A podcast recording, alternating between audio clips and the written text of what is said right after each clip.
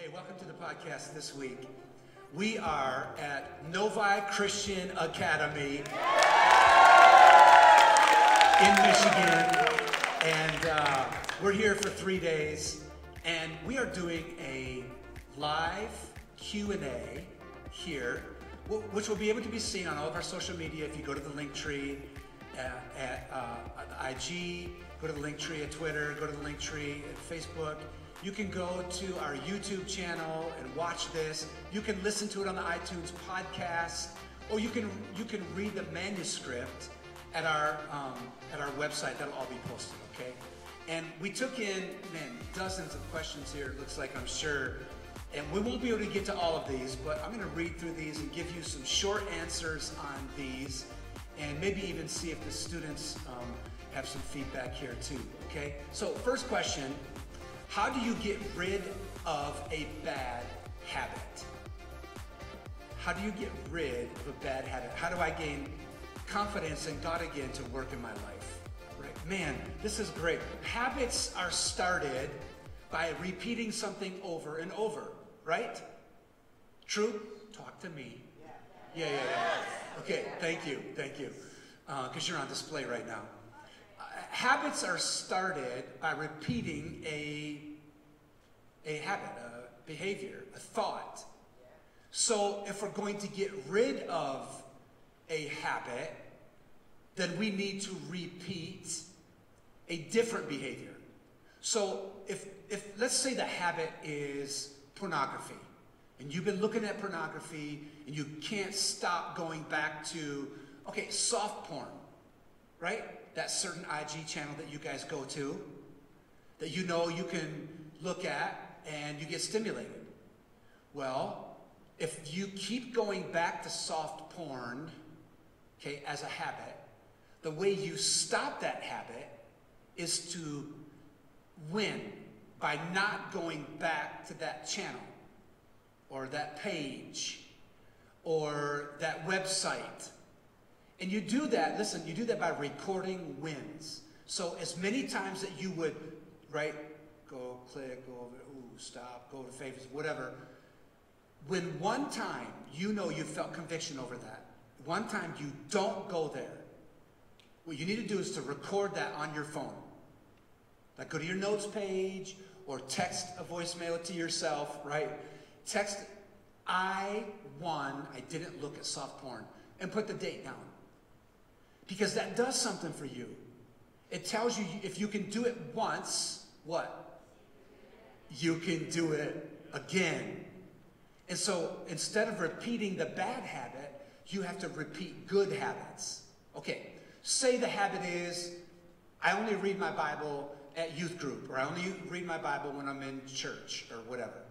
Then what you have to do is to start repeating a good habit of reading your Bible in your bedroom before the end of the day or to start the day.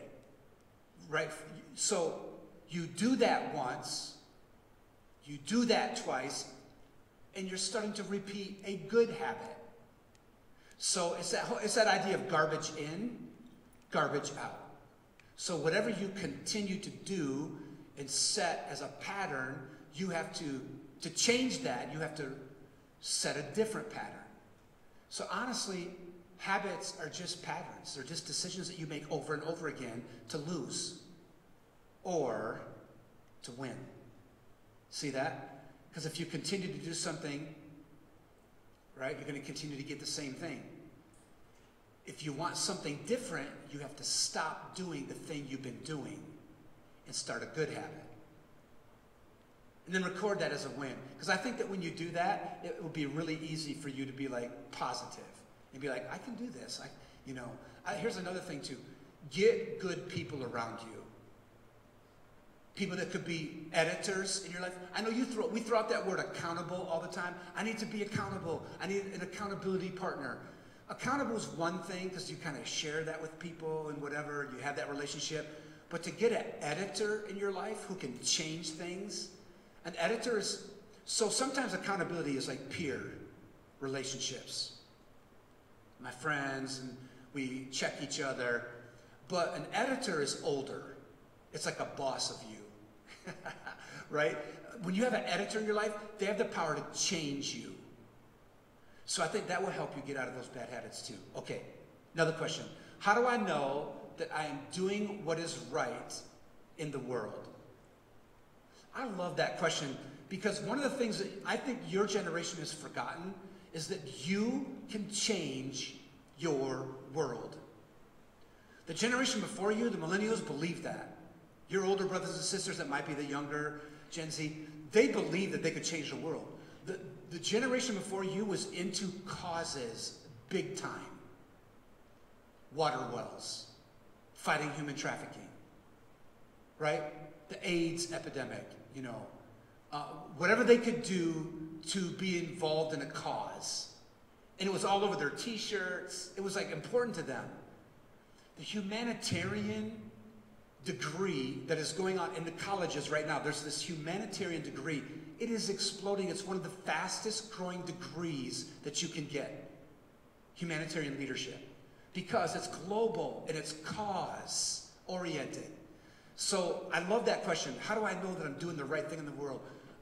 Let me give you two or three things. First, if your life is right, you do right things. Does that make sense? Snap, right?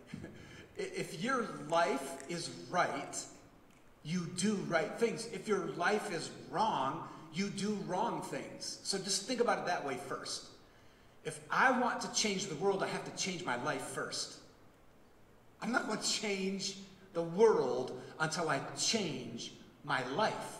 Like, I like to say it this way. If, if we could have like a piece of chalk and draw a circle right here on the carpet, I'd be in trouble. But if we could draw a circle there and step into that circle, I like to tell teenagers this. You have to change the circle before you change the globe. Does that make sense? I know you want to change the globe. But if you don't change the circle, if you don't change yourself first, then you're not going to have an impact on the world. And so that's what I would say first.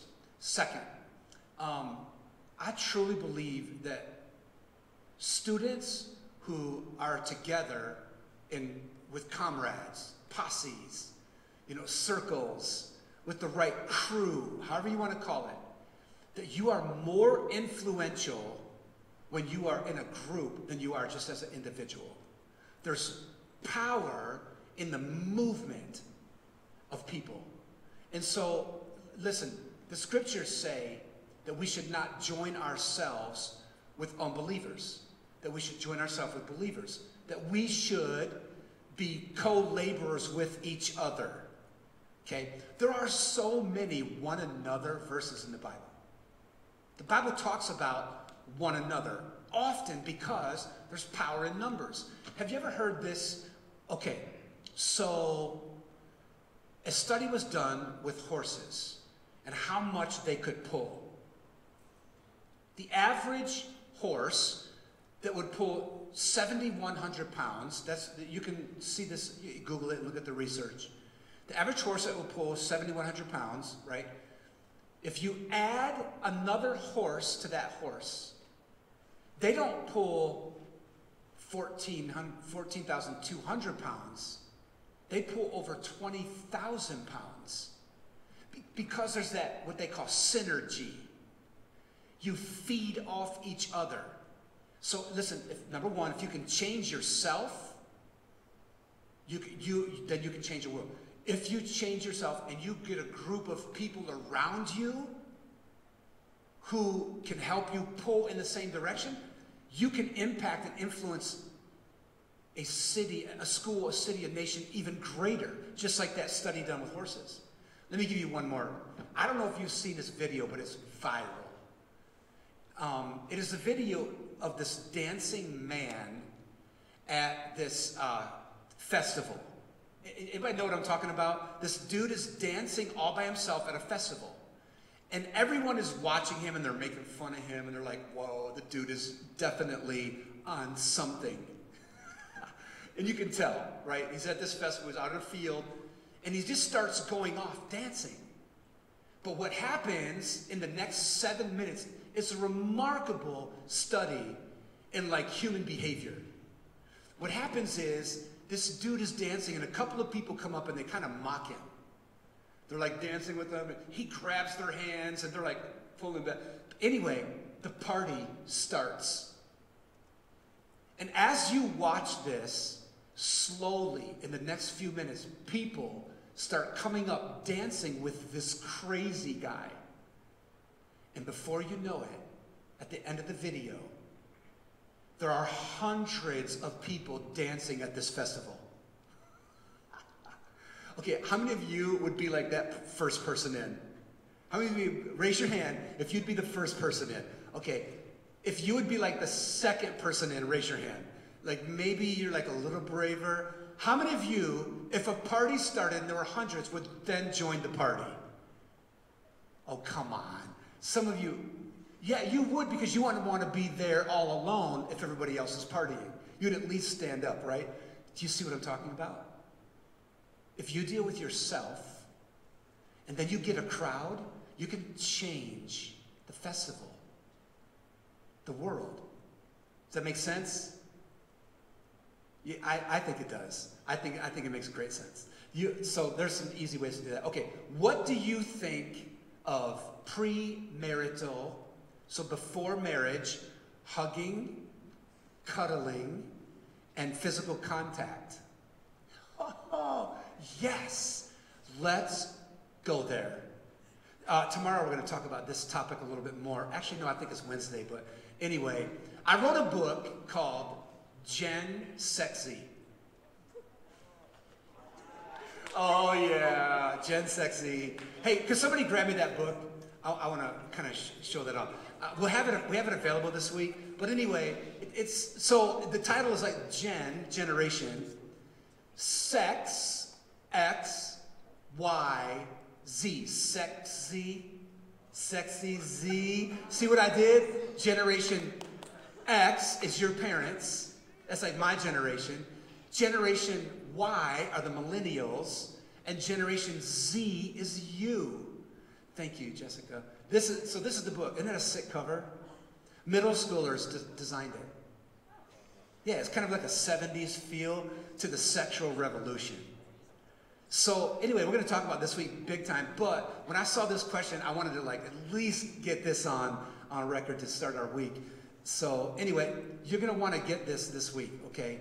It's 15 bucks, so bring money. We, we have a card reader if you need to, and I'll maybe pass a few out for free and whatever. But I think it will help you because I deal with this question big time. There's a whole chapter on the hookup. Because, like, back in the day, think about it. Back in the day, my grandfather would hook up a trailer to his truck and haul a load of something. Right? The hookup to my grandfather was totally different. Okay, Back in the day, my dad would crawl up on the roof and hook up the antenna so we could watch TV. You don't even remember those days, but some of us do. Because we had to like move the antenna to get the right, right. And so he would hook up the antenna on the roof. Yeah. Okay, when I was a kid, your parents, after the football game on Friday night, we would hook up with our friends and go out for pizza. Today, in your world, that's not the hookup. The hookup isn't about hauling a load of something, antennas on roof, and going out for pizza after the football game.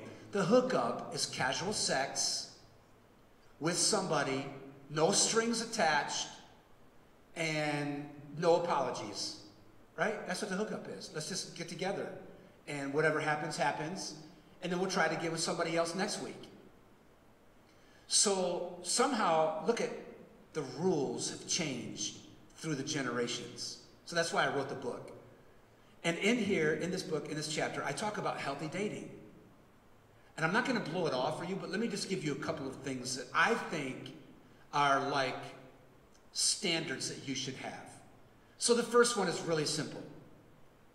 I call it the neck up, check up. The neck up, check up. In other words, if you're on a date, you can do anything you want from the neck up. Like you could touch her ear or, right, feel her eye, like rub rub her temple, right? But don't go below the neck. Yeah, just like that. That's perfect. just like that. Like, and I know I'm being kind of funny when I say it, but listen, at the point when you begin to arouse somebody else, I think that's when you have gone too far. And I realize, listen, I'm not telling you that if, if, that if you arouse somebody on a date that you've sinned. I'm not saying that. But I think that's when you have gone too far. Because how many know that once you start going down a hill, it's very difficult to stop? How many of you ski? Y'all ski? Okay, right? You get on you get on your skis, right? And then you jump to the side, you say a little jump. You jump to the side and you kind of shimmy it a little bit, and you look down the hill. And then now, if you turn your skis, you're going downhill, aren't you? You can't stop. Maybe if you're really good, you could like put those poles out there, and then you go right downhill because that's what happens. And what happens when you get below the neck is you start going downhill. Hello. Is that pretty graphic? Mm, yeah. Because what happens, listen, you start getting out of control. And then you crash. So I like to say, just keep it from the neck up. I think that sometimes we have to really get real. So I believe that petting or touching another person uh, in their private parts, even over their clothes, I think that's wrong. I think it's too far. I think that in itself would be sin. Okay? I, I do. And sometimes you guys just need to hear those standards. Why?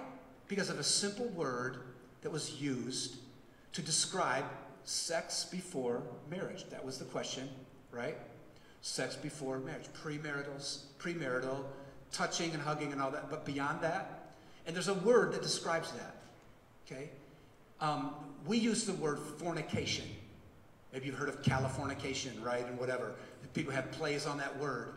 Fornication is sex outside of marriage between a man and a woman.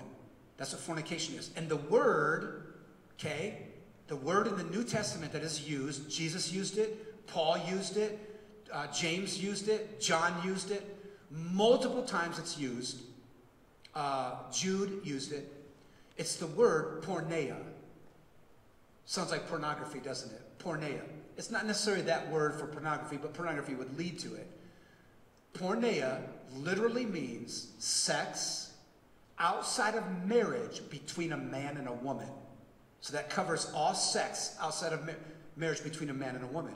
And so when you get into touching or fondling or arousing another person, that would be the biblical definition of fornication. Okay? So I can be real with you. Matthew 5, Matthew 15, Matthew 19. Okay? Um, Acts, uh, Acts, uh, I'm sorry, Romans chapter 1, um, 1 Corinthians chapter 6, 1 Corinthians chapter 7, 1 Timothy chapter 1. I'm giving you all the places where this word is used. And there's, there's multiple in the book. I'm giving these to you, though, so you know I'm not just throwing stuff out there. Okay? So um, that's what I, I believe those kind of things will help you. Uh, here's one more thing. Can I get real practical on the whole dating thing too in relationships? Group date. Do more group dating than you do single dating. Like, I, y'all know the couple that can't keep their hands off each other, right? You, you know who they are. They walk in the hallway, they're in the lunchroom, they're in class, they're in chapel, and they're always touching, and they're always holding, they're always by each other. And it's like, right? It's kind of like that puppy love or whatever you call it, and they're just like, ha ha, ha, all the time. Listen, that's, that can be really unhealthy. Because if you're always, if you always have to be with each other and always be moved by each other when you're in public, how easy it is for you to do the wrong thing when you're in private. So do more group dating, right? Like, yeah, group date, group date. Because then those of you that are really awkward don't even know how to talk, could be like, uh, you could really get along in a group dating